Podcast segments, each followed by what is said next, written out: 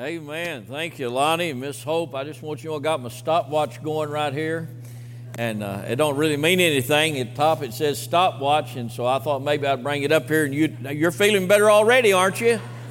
I thought you would. I tell you what, it's a joy to be here this morning. Our pastor today is in First Baptist Church in Dallas, listening to Richard Scoggins preach.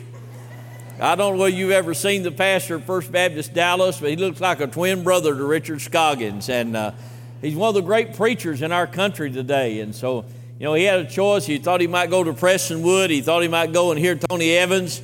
And Jack Graham is one of the great Bible preachers in our nation at Prestonwood. If you don't listen to him, uh, you need to take time to do that. He's a man that takes a firm stand on biblical issues. Right now, he's preaching on some of the great issues that we face. Today he preached on, on uh, homosexuality.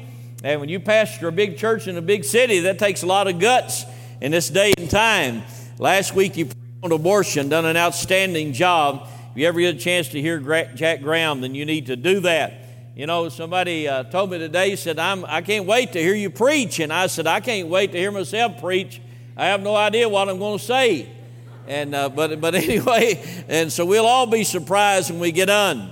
You know, my boys tell me at this uh, later age and point in my life, they occasionally remind me, said, Dad, you need to be careful. Uh, your filter is uh, a little loose and broken as you get older. And said, uh, you need to guard your words a little more carefully. Said, you're liable to say anything. And so, uh, if I get in trouble, y'all help me out, all right, because I really don't know what I might say today, and I want to make sure it's politically correct. And I appreciate here it was bragged on my tie. This is my Donald Trump tie, all right. And so, uh, so uh, I, just, I, I didn't want to confuse you or anything about which side I was on.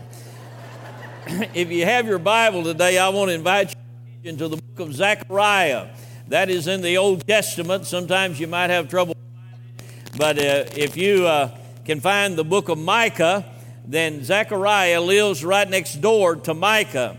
And today we're going to be looking at Zechariah chapter 11. I appreciate all the help today about what I might preach. You won't believe how many suggestions that I have received today and said, Do you think maybe you could preach this sermon? And and I, and I couldn't remember what sermon that was.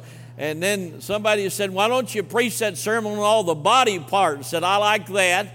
And then somebody wanted me to preach about when I told about my grandmother shouting when I got saved and, and everything. And then somebody said, Could you tell the story about Charlie Mosey the night he got saved? And you and Bill and Gene Wade were there. And I thought about all those. And, and uh, you know, but I feel that the Lord has led me today uh, to preach from this passage of Scripture in Zechariah chapter 11. You know, I, I appreciate your kindness toward Pam and I in the days that she's kind of been an invalid a little bit and kind of down and and man, I couldn't believe all those kind things she said about me in the bulletin. I didn't read it after somebody told me, and she never said anything nice like that, you know, in public about me. And and and so I was I was, I was kind of excited about that. But I can tell you guys one thing if you ever get in trouble and you can't help yourself, if you need me to come shave your legs, I'll help you out. or I can take I can take the polish off your toenails.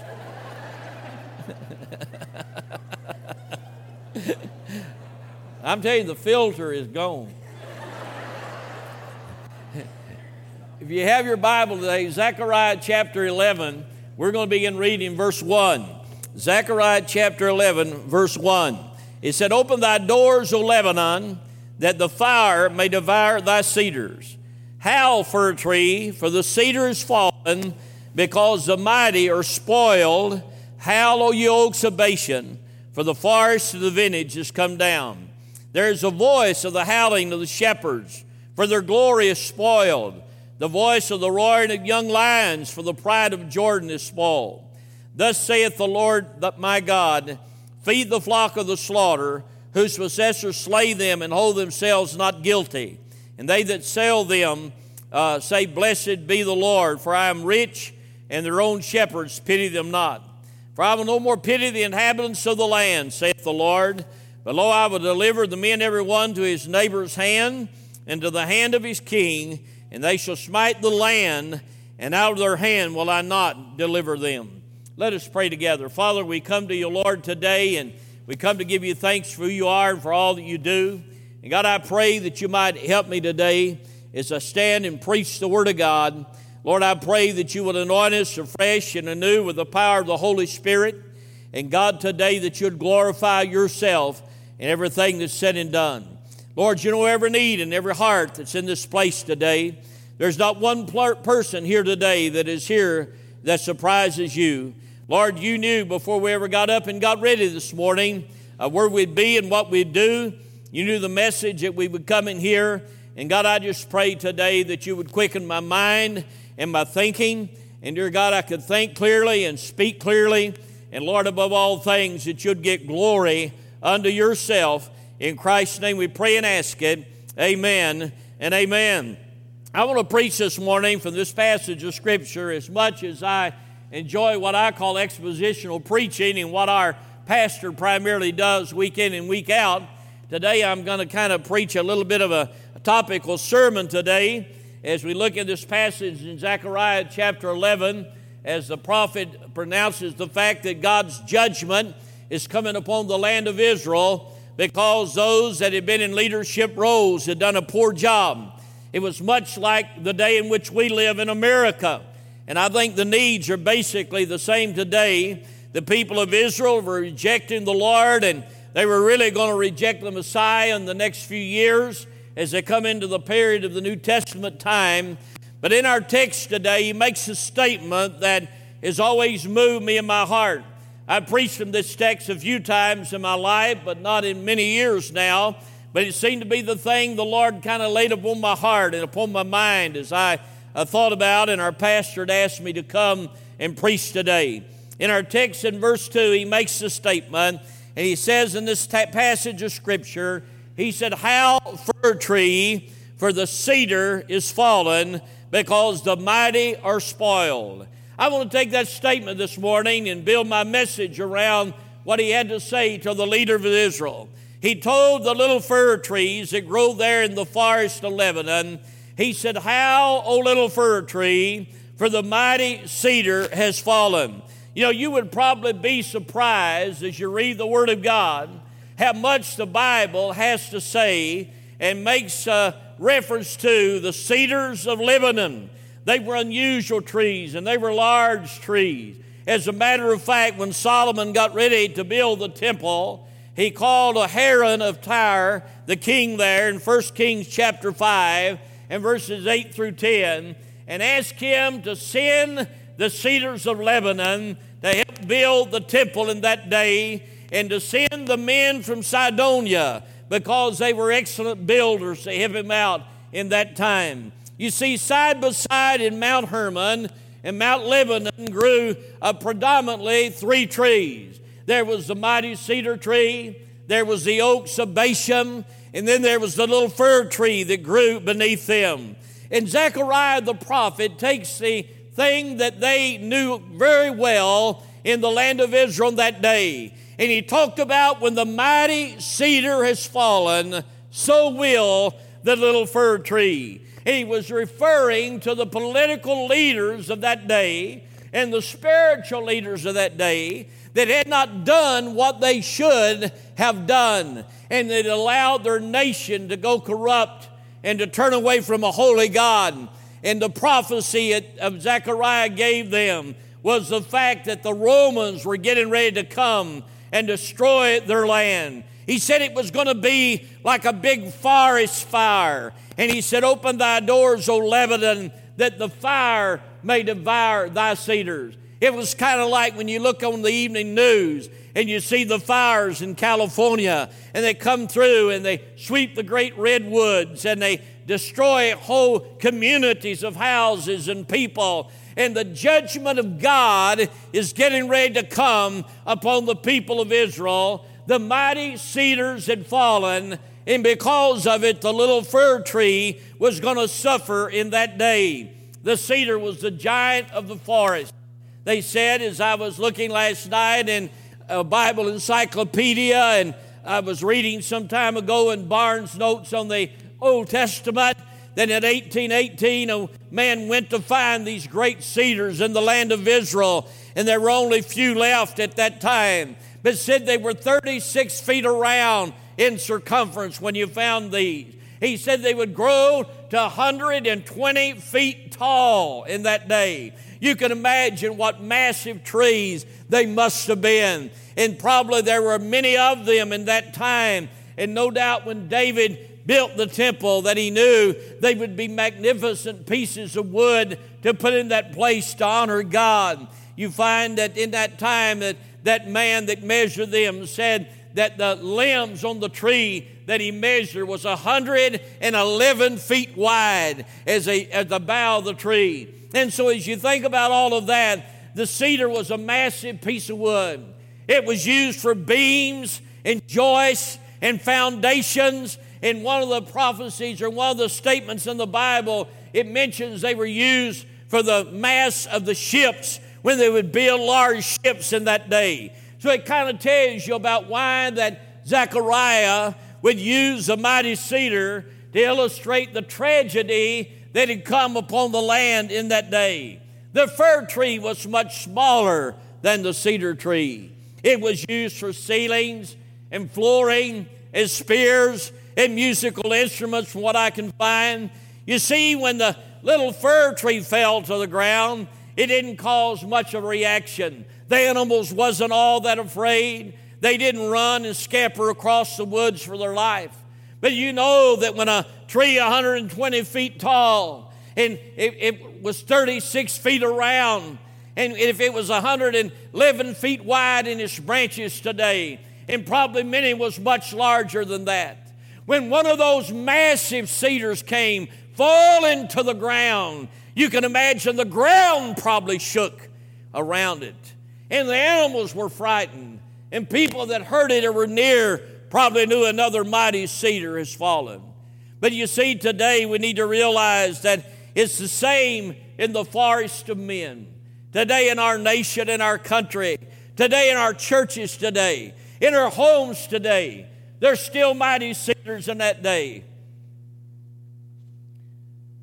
I thank God that through the years, there's been mighty cedars in this church that have stood the test of time and trials and temptations. Many of them have gone on now, but they stood tall for us and showed us the way and led us in the way today. And they were mighty cedars in my life, and they were mighty cedars in many of your lives. And today I thank God that God is raising up other mighty cedars.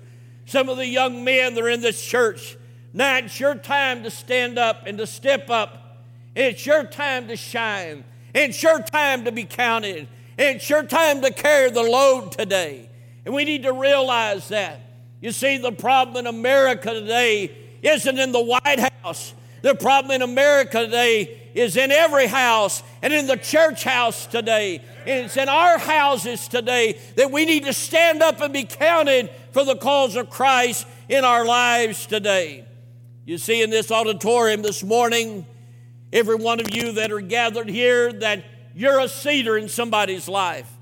It doesn't matter whether you're 10 or 12 or, or 14 or 16 or 18.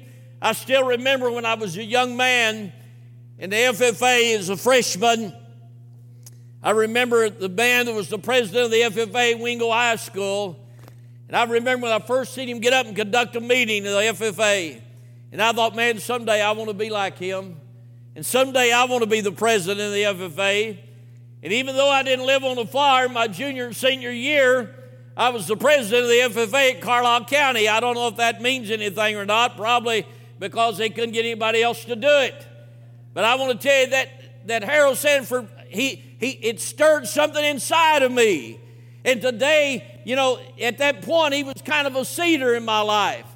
I don't know what all ever happened to him or where he's at. I know he still lives in the Wingo area, but I never told him that in my life.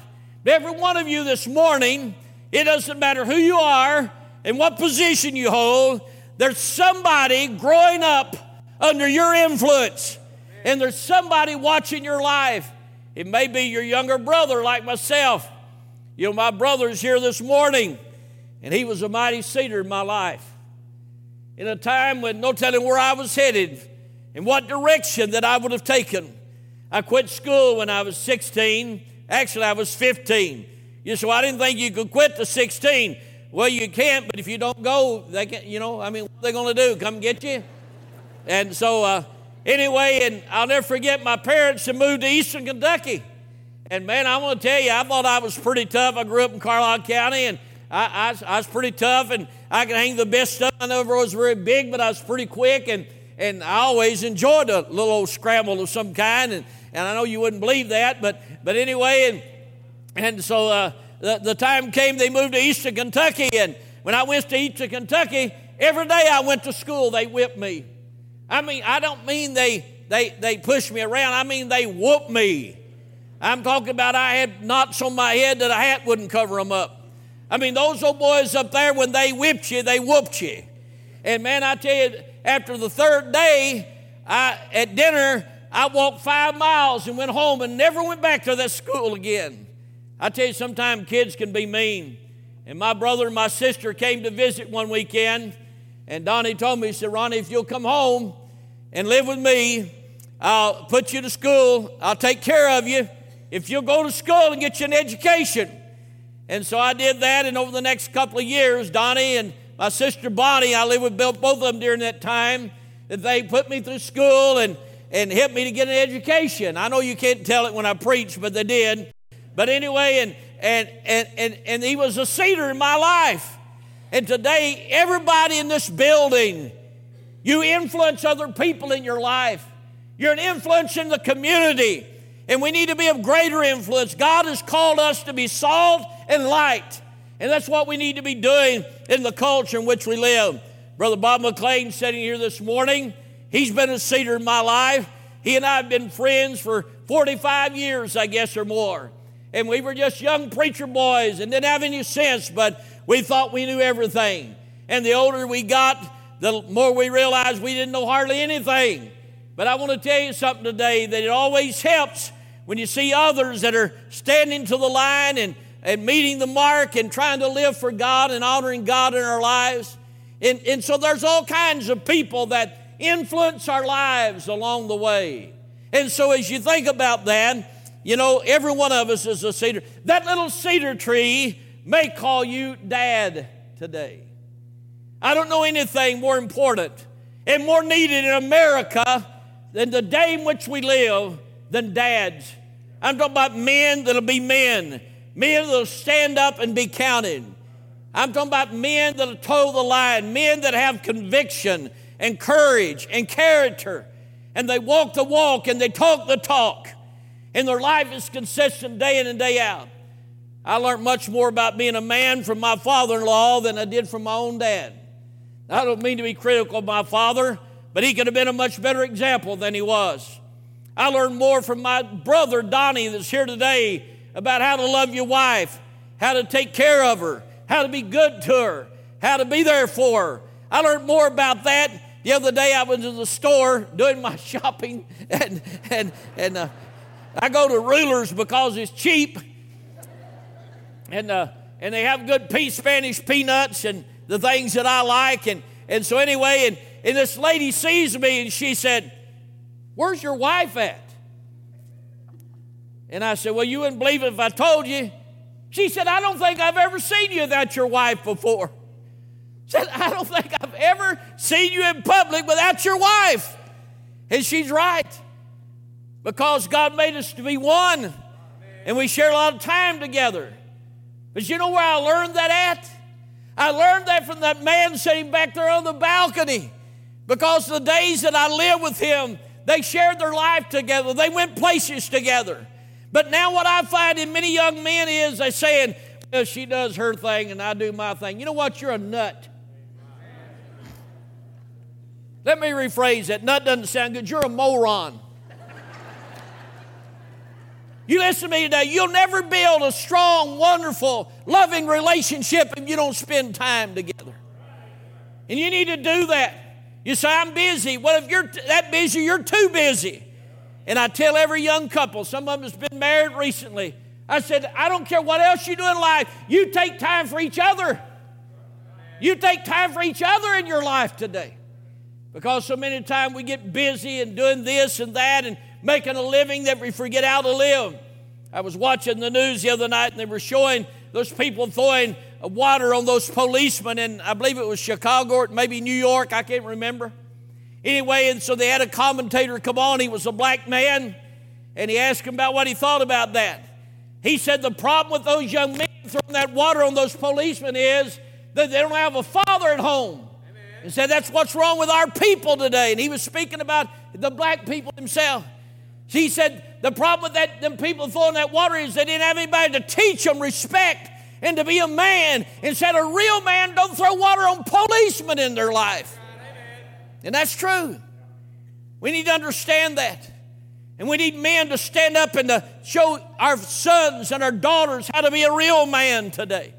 Just because you got a pair of pants with a zipper in it doesn't make you a man today. A man's a person of character. I tell you what, Pam's father was a man, he was a real man. Oh, he didn't have a college education. He never farmed a thousand acres of land. He never made big bucks. But I tell you what, he was one of the biggest men that I ever knew and one of the richest men that I ever knew. Oh, he didn't have a big bank account. He had something that money can't buy. He had character so deep that he walked in it every day. Oh, I still remember the time he gave me the talk. You heard me tell the story about when I went up to pick Pam up and I cut off shorts, my melon shirt, and the three hairs on my chest. I thought I was one cool sucker. I'd, I'd managed to get me a 63 Chevy Super Sport. Four speed in the floor, 327, 300 engine. I thought I was one cool dude. I pull up in their driveway, get out my little Super Sport. Don't get excited, I just gave $300 for it. And, uh, and, and, and I jumped on the front porch, you know, like I was somebody. I went up and whacked that door about three times right hard. And, and, and Willard come to the door. If I'd have known Willard was coming to the door, I probably wouldn't have hit it quite that hard. Willard was quite a man. He had hands that were like vices. I'm talking about vices. he was quite a man. And anyway, and I had on them white cut off shorts. You know, I was kind of like Bruce Gill. Bruce Gill said he had some shorts on. His daddy saw him and he looked at Bruce and said, Bruce, is them your legs or are you riding a chicken? anyway, I, I ran I ran up at I went up there and I had on them cut off shorts. I had this melon colored shirt on. I didn't have it tucked in, had it, you know, kind of flowing pretty. I had the buttons unbuttoned so them three hairs right there on my chest could show. I'll never forget Willard come to the door and he opened up that door. He kind of looked me up and down. He said, I think you might have gone and put you some clothes on. Whoo! You talking about a shock. I'd work for him and I'd work with him in the field. That wasn't a suggestion. Now I know it sounded like a suggestion, but that wasn't a suggestion. That was a command. Now, he didn't say it was a command, but I'd been around him enough that I knew it was a command. And what he meant was, boy, you go home and you get you some clothes on. If you're going to go with my daughter, you look decent. Boy, I tell you, we didn't live far away down the road, man. I got home, it wasn't long. I was back down there, son. I didn't run on the porch. When I knocked on the door, I barely knocked on the door. I'll never forget the day we had the talk when I asked him, could I take his daughter coon hunting with me? I used to love to coon hunt. And I asked him if I could take his daughter coon hunting. He said, uh, Come here and sit down. I want to talk to you a minute. And I thought he was going to tell me a good place to go hunting. Oh, he told me several things that had nothing to do with hunting. He told me what a real man was. And that real men didn't take a woman anywhere that caused anybody to question her character or her morality. You never take her to places that's questionable. You always respect her and you treat her with respect. I mean, he was just that kind of man and he didn't care. He was kind, he was a wonderful man, but, but he didn't really care what you thought about it. There was a medical doctor in this town years ago that done surgery on him, and, and when he come by to check on him one day, Willard is laying in the bed. And the nurse comes in, and the doctor proceeds to chew the nurse out till she sheds tears. And Willard had such respect for women that he reaches out of the bed and takes that doctor by the arm and pulls him over there to him. He's a very strong man. And he said, Doc, don't me, let me hear you talk to a woman like I'm sure that doctor wasn't used to that kind of stuff. He said, There's no reason for any man to speak to a woman like that. And you got enough guts to do that? Well, he did. He was a man's man. You know what that doctor done? At, at dinner, he bought pizza for all the nurses.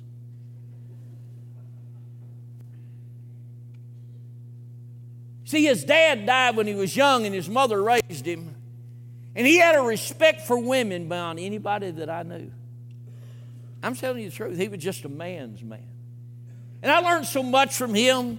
And we need men today to stand up and be men. So many men have left the will of God in their life and they put other priorities in their life. And their priority isn't their sons and their daughters and their wives, but it's about making another dollar or making another showing or doing something else. Friend, you hadn't got but a few years to live here upon this earth and you're not going to take any of it with you. If you've got enough to feed them and clothe them and put a roof over their head today and give them a decent life, then take the rest of the time and invest it in loving your family. It don't take long to realize you ain't going to take it with you. It's nothing wrong with having money as long as you get it honestly and use it wisely. I wish that God would make every one of you a millionaire and a tither in this church. You know, I was watching the other day American Pickers. I don't know whether you ever watch American Pickers or not. You need to try it. It's a whole lot better than some of that other stuff you watch.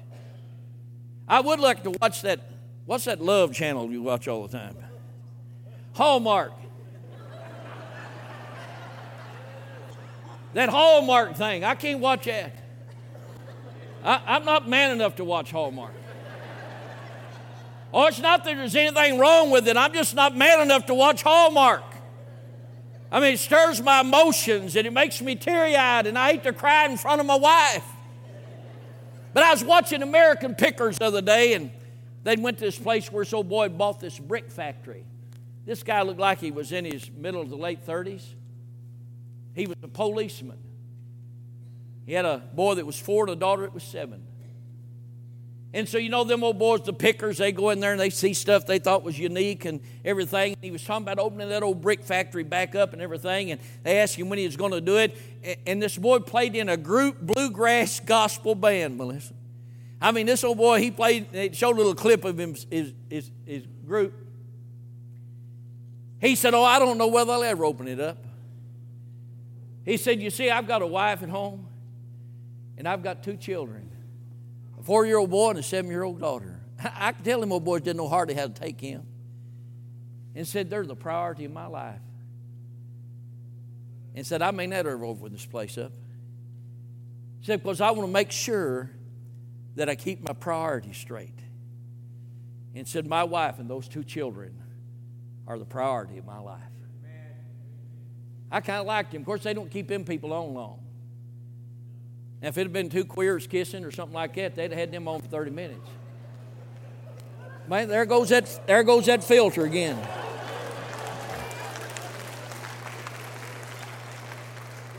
Lord help, I, I, was watching a game show the other day. I mean, I, I had to take a nitro pill. I mean, my cow.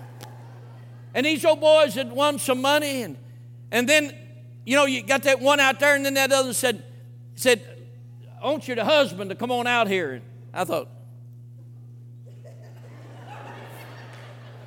he is the husband. Well, no, and this other dude come out here, and he looks up at him and said, We've been together 12 years. And I don't care whether you lost all the money or not, honey. And I thought, what is wrong with y'all? And at the end, they won $89,000 so they could help that with their adoption of a child. And the end, here they are embracing and kissing each other. Now, I, I, I, wouldn't offend you for nothing. You know that. But, and, and I'm over on the couch going, ah, ah. I don't care who you are, that ain't right. That is not right. And you can't make it right. And this nation is trying to make it right, and they'll never make it right. There is no civilization in the point of history when they come to the place that those kind of lifestyles were acceptable, that they were not destroyed from within, and America will not survive.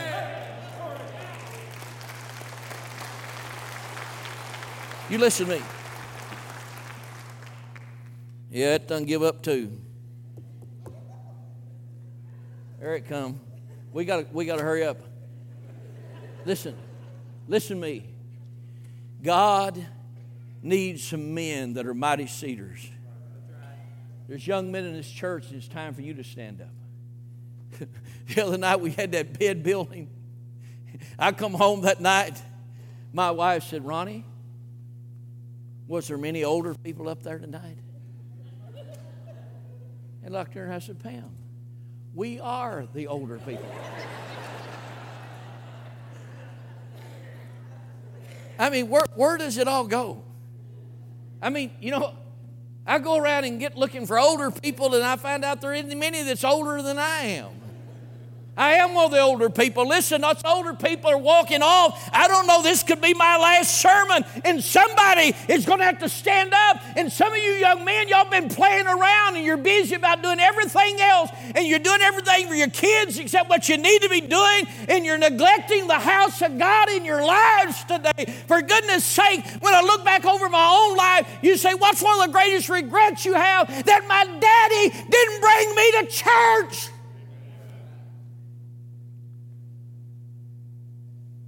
I wonder how many things I could have avoided if I couldn't have had a better life and I wouldn't have made such a mess. I don't remember my mom and father ever taking me to church a day in my life till after I was converted in a Bible school.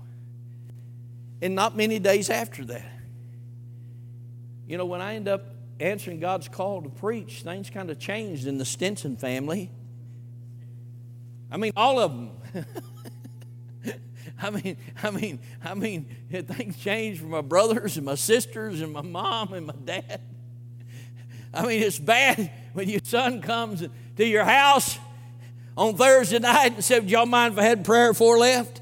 And I just pray God down on all of them. Why are they going to do this on you? I look back on that and I think, was that not a shame to do that to your mom and dad? you go down to their house, they feed you their food, and then before you pray, you pray God down on all of them before you leave. One, one, one evening, my drunk uncle was there. Y'all ain't got none of those? Uncle Roy was a pretty good old boy, but sometimes he'd tie it on for a month at a time. You know what I mean? And they were there, and so, man, I just prayed him sober that night. I mean, when I started praying, I prayed for Uncle Roy. He was walking a lot straighter when he left than he was when he came. you see, when you get right with God, young men, y'all going to stand up and take the lead here someday.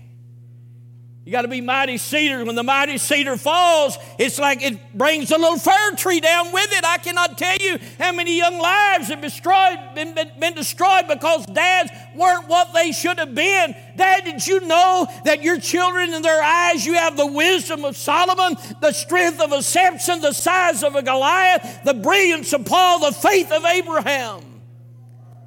To the temptation that comes when God lay, when the devil lays the axe to that mighty cedar, and that cedar comes falling down. Have you ever been where a storm, a windstorm went through, or a tornado? You seen them old big trees come down? Just mash those little trees in the ground. That's what he's saying about them. That's what's happened in America. Those that should be leading us and standing tall have fallen to the temptations of giving in to some of those groups that cry the loudest in their fewest number. I, I have got to get with it. I should have been done. I never was very good at that. Listen to me. That little fir tree may call you mom. There's nothing as great as being a mom. I, I still believe that when God created women, it was the work of art that nothing else could ever begin to compare to. When God put a woman together, He put something so unique and so amazing. And I've always said the reason that we men have such difficulty is because we were asleep when God made her. I think He should have left us awake because we can't figure it all out how He did it. Y'all are so uniquely designed and so amazing. You are the, you are the, you are the crown of God's creation. You're a marvelous, marvelous people. Pam and I have been married for how long? 49 years this December. Is that close? I hope it is. And I still ain't figured it all out. And by the time I think I get it figured out, it all changes. If you meant any guts, you'd say amen, but you ain't going to say nothing. I don't blame you. Listen to me. Listen to me. There's something amazing about being a woman today. But I'm here to tell you today, in the eyes of your children, you have the courage of an Esther and the patience of a Rebecca and the care of a Priscilla. But if you fall and if can't bring that little fir tree down with you, I'll never forget years ago, there was a woman attended this church. She's dead now. That girl will probably be in her 50s. She just decided she'd get a wild hair, leave her husband, and become the party animal. That little girl was about oh, 11, 12 years old. Came to church all the time. She was nice and friendly. Then I noticed all of a sudden she'd become withdrawn in her life and become introverted. And I was very suspicious her mother had moved a loser in with her. You know what a loser is, don't you? But don't, I tell all these ladies all the time, some of these wonderful, precious young women in our church, they're in their 20s and they hadn't married, been married yet or anything. And I said, don't, settle, don't drag no loser home. If you have to be single all your life, don't bring a loser home with you. You got to take care of and pet him on the head and feed him, change his diaper and bottle him, burp him. Get you a real man if you're going to get a man. A man that'll love you and take care of you and be good to you. I forgot what I was preaching there, but anyway, that, that girl had become withdrawn. They brought that bum home with her moved in with her. The young people, I'm getting old, but I want to tell you something. The trend today, I understand, was 47% of the young people are shacking up before they get married. You you need to rethink that. You've let somebody program you wrong. Anytime it's contrary to the Word of God, you need to back up and rethink what you're doing. I know you love each other. But the Bible says it's better to marry than to burn. And if you're burning and you can't control the situation, you need to go find your preacher and a marriage license. Yeah, that's what I said. You need to get married. If you love each other. If you don't love each other, you don't need to be in bed together to start with. Oh, you probably get some kind of sexually transmitted disease. Carry with you the rest of your life. Anyway, that little girl, come to find out, that loser bum that her mother drug home had molested her. Of course, it took it years to come out. And the filth that she felt, she didn't feel like she could shake hands with nobody else at church because she felt dirty. Just sweetheart of a kid. But you know what? The almighty cedar fell down on her one day. Just drug her down in the dirt just as deep as she could. That little cedar may call you mom. The application's unlimited. That cedar may call you pastor. He may call you deacon, may call you friend, and may call you brother or sister. I can't imagine having a pastor that didn't stand for what's right, preach the Word of God. We're blessed in this church. I don't know about you, but I love my pastor. If you don't love him, don't tell me about it. It'll Make me mad at you. He's a Bible preacher. You don't have to wonder what he's going to preach when you come on Sunday morning. He opens up the Word of God, explains biblical truth, makes application in your life so you can grow in the Lord.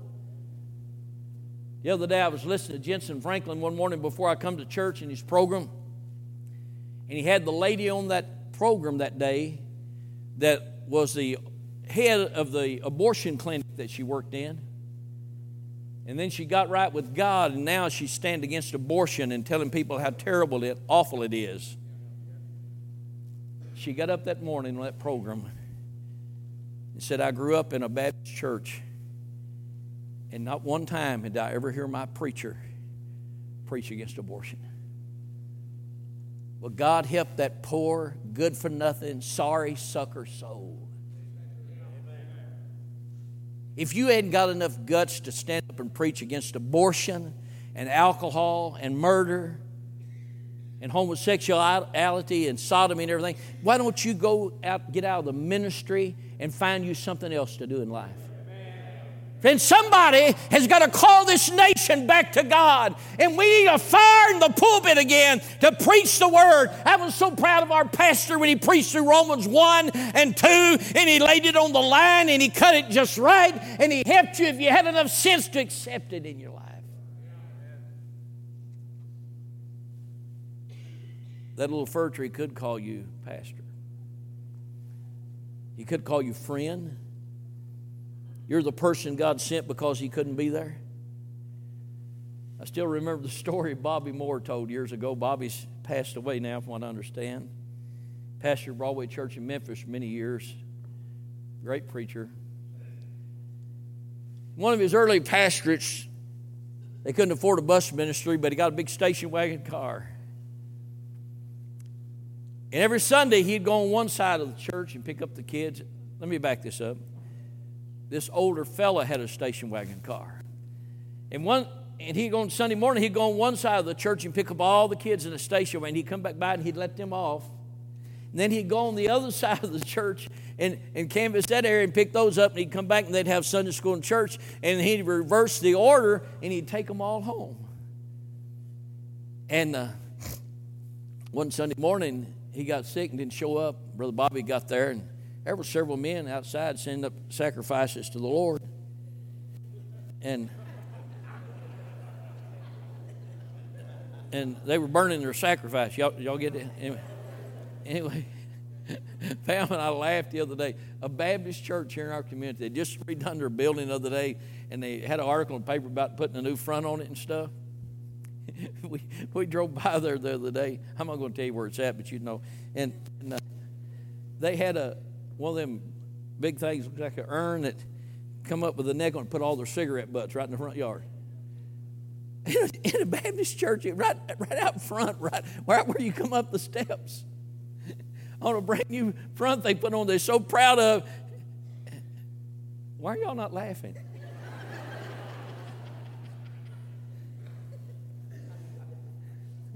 You're a motley crowd, I'm telling you. But anyway, said, said he'd gather them people if he didn't come. So Brother Bobby went out there and all them people out there smoking. That's what I was trying to tell you a while ago. And and it's out there smoking. So Bobby said, uh, Well, does any of y'all pick? No, said he didn't show up. We, so Bobby gets in his station wagon car and he goes to pick these kids up. He picks the ones up on that side. He goes there and starts picking up ones on this side. Said he hadn't driven but a couple of blocks. This one little boy said, Brother Bobby, where's Jesus at? Now, you know, being a preacher, he thought he was asking him a theological question. So he told him, well, you know, he died on the cross, they buried him, the grave couldn't hold him, he ascended to the right hand of the Father. He's up there making intercession for us, praying for us, and taking care of all. He said, I'm not talking about the Jesus in heaven. I'm talking about the Jesus that picks me up every week. Wouldn't it be good if people could confuse us because of the love that we had for others? In our life. I, am closing. I'm closing. What, what, time is it anyway? Just a minute here. Yeah, I'm closing. Listen to me. I, I'd like to preach a little longer. But you see, when that mighty cedar falls, it affects everything in the life of the home, the church. I mean, it's kind of like old, like a stack of dominoes. Have you ever? Some of y'all play dominoes. I know it. But have you ever seen them? They just. I've seen them line them things up on television. Those big displays have, and and they look like they's a mile long. And you push one domino down, and they just start and they make all them circles and all turn all those bends and, and sometimes cross each other. I thought, man, that's amazing. They figured all that out. That's kind of the way it is in life. The dad falls, affects the children, the children affects their children. It's generational. Generational. Yes, it is. It's generational. Kind of like King David. I mean, where was there a more mighty cedar than King David? And David fell, then Tamar fell, then Absalom fell, and then Amnon fell, and then Solomon fell. Got every one of them. Every last one of them. And the same is true when we stand tall in the storms of life. How many little fir trees have fallen beneath worldly Christians, regrounded church members? Yeah, they like to. I'm preach about that. I wished I'd thought about it earlier. I would have. Their churches destroyed through Facebook and people running around. Look, you don't need to be on there running and hanging out their dirty laundry in public. Some of you, the best thing you could do is burn your computer because you're making fools out of yourselves. You wasn't all that smart to start out with, and then you get on that thing and make a complete idiot out of yourself. And some of you are sitting here this morning. You say, I wonder if he's talking about me. I probably am. Yeah. This just happens once every three years, so don't worry about it. I'm reminded, I'm, I'm done. Y'all know I usually close four or five times. That's closer than we was. I'm reminded of the story that Harold Cathy told years ago. I don't know why, but all these preachers I've known for well through the years, they're all dead. Harold Cathy's dead too. You know what that means, don't you? yeah, you're right. I may be next. anyway, Harold Cathy told me he's in eastern Kentucky. At Ashland, I guess it was, Brother David. You did tell me Harold died, didn't you? And uh, Harold said there was this horse, this guy that had horses. I'm talking about high dollar horses. And he had a teenage son, and that son got into the drug scene and all the other things. And become very rebellious, and finally he struck his mother one day, and his dad told him that wasn't going to be tolerated, and he'd just have to leave. And that son finally one day left home, went out to one of the big cities, spent a while, and contracted some kind of disease. He's in the hospital dying. The doctor comes in and tells him, Son, you ain't got long to live. Said, You got family? Would you need to contact your family? He said, Oh, no. I said, I'm not worried about all that. We've been and been speaking terms, seen each other a long time, and I'll just die alone. He said, No, son, you don't want to die alone. He said, You don't want to do that to your family. Said, You need to contact your family. Said, if, if you don't want to contact them, if you'll give me the information, I'll try to contact your family. I don't know who done the contacting, but they contacted the family, got the phone call, and told them, said, Your son's here in the hospital. Hadn't got long to live, just thought you'd probably want to know that. You might want to come be with him. He just has a short time to live. So mom and dad catches an airplane. They fly out to that city where he's at. I don't remember which city it was. Said they go there and he only lives a few days and said in the last days of his life, one day his mom was going down to the canteen to get something to eat or drink or whatever. The dad was sitting there in the room with his son by himself said his dad was trying to talk to his son, and his son told him these words. I, I just can't believe this, but Harold Cathy told this to be true. He said, Dad, Dad said, Come here. He said, I know I'm getting ready to die. I'm about dead. When I die, I want you to bury me in the corral where you ride your horses.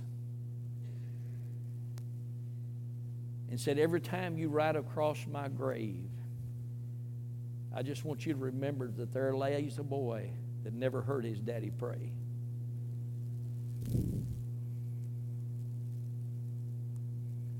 What we need in America is some men.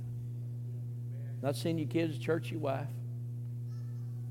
I'm talking about some men that have conviction, courage, character, that you'll stand up in this community and you'll be counted for the cause of Christ. And you'll be unashamed of the gospel. You will raise your family in, in the church. I want to read one. Can, can y'all show throw verses of scripture on that screen or anything? Do you know? See if you can throw Psalm 92 12. Are y'all good enough to do that, or is that available? I, I'm just asking, can you, or you know? Where's Robbie at? Oh, God bless your heart. I'll hug you after church.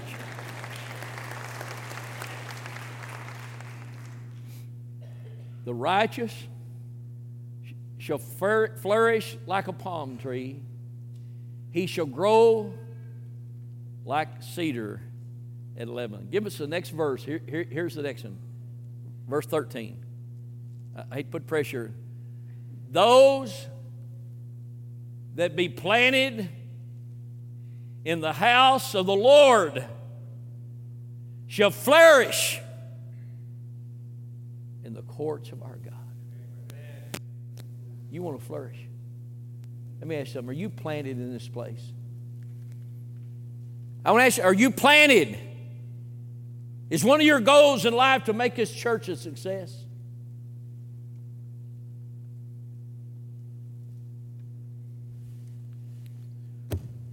When I left this place, because I felt like God told me to, and now I'm sure He did, I was sure then too. I'm just more sure now. Didn't understand it, still don't understand it, but I'm good with it. One thing I was committed to was to still do my part to see that this church was a lighthouse in this community. And today, if you're planted in the house of the Lord, you'll flourish like the cedars of Lebanon. Let's pray together. Father, we come to you, Lord, today and thank you for your goodness and your grace and for all that you do for us. Lord, I pray you take your word today and speak to our hearts. Lord, for dads and moms and sons and daughters, for those of us that are gathered in this place today, Lord, I pray that you'd give us the wisdom to obey you, to hear your voice, to speak to our hearts, and that you glorify yourself in everything that's done. Lord, we pray especially if there's one here today that's lost and undone. This might be the day that they'd sense the very calling of God inside their heart to come and be saved. Father, do that that only you can do in Jesus' name. Amen and amen. I want us to stand together this morning. If you're here and spoke to your heart, then you come and let him have his way with you. We'll be here to help you, myself, others here that can help you today to pray with you and pray for you. But above all things, if you're here today and you've never yet been saved, I don't care whether you're 12 or 20 or 30 or 40 or 50 or 60 or 70. Come today. Come today and give your heart to Jesus. Come today. Lead us, Mike. As the deer panteth for the water, so my soul. Friend, don't depend on somebody else. Some of you young men, don't depend on somebody else. You alone are You guys in your 20s and 30s and 40s, and some of you just married. To worship thee. Put your big pants on and step up. You I know it's going to cost you something, but you'll be proud you paid it. Shield. To you alone. Do what God would have you to do. You know what you need to do? You, you played around long enough. Are my heart's desire, and instead of being grounded in the church, you've danced around the church. You hit a lick, miss a lick, here, there, wherever. I want you. Your children don't know whether you're going to go to church or not go to church. Or silver, only you. Some of you's like Brylcreem Baptist, a little dab do you? Once every week or two. You alone are the real joy giver Would you and the apple of my eye. See, the church is like the old saying to the Marine Corps used to have. What we need is a few good men. Shield. To you alone may my Not a bunch of sissies. spirit. You come. You alone are Would you be in the balcony? Desire Or here on the main I floor? To You come this morning, you let God have His way with you. You come. As the deer panteth for the water, so my soul longeth after thee. You alone are my heart's desire, and I long to worship thee. You my strength, my shield. To you alone may my spirit yield. You alone are my heart's desire, and I long to worship thee. I want you more than gold or silver, only you can satisfy. You alone are the real joy giver and the apple of my eye. You alone are my strength, my shield. To you alone may my spirit yield. You alone are my heart's desire, and I long to worship thee. As the deer panteth for the water, so my soul longeth after thee. You alone are my heart's desire. Would you do what I God would have you to do? To worship Would You be obedient to the Lord? Step out and come this morning. You alone are my strength, my shield. Come. To you alone may my spirit yield. Be obedient to the Lord. You alone are my heart's desire, and I long to worship thee. Thank you for your presence today. When you see our pastor, you, you tell him that, that my filter was good.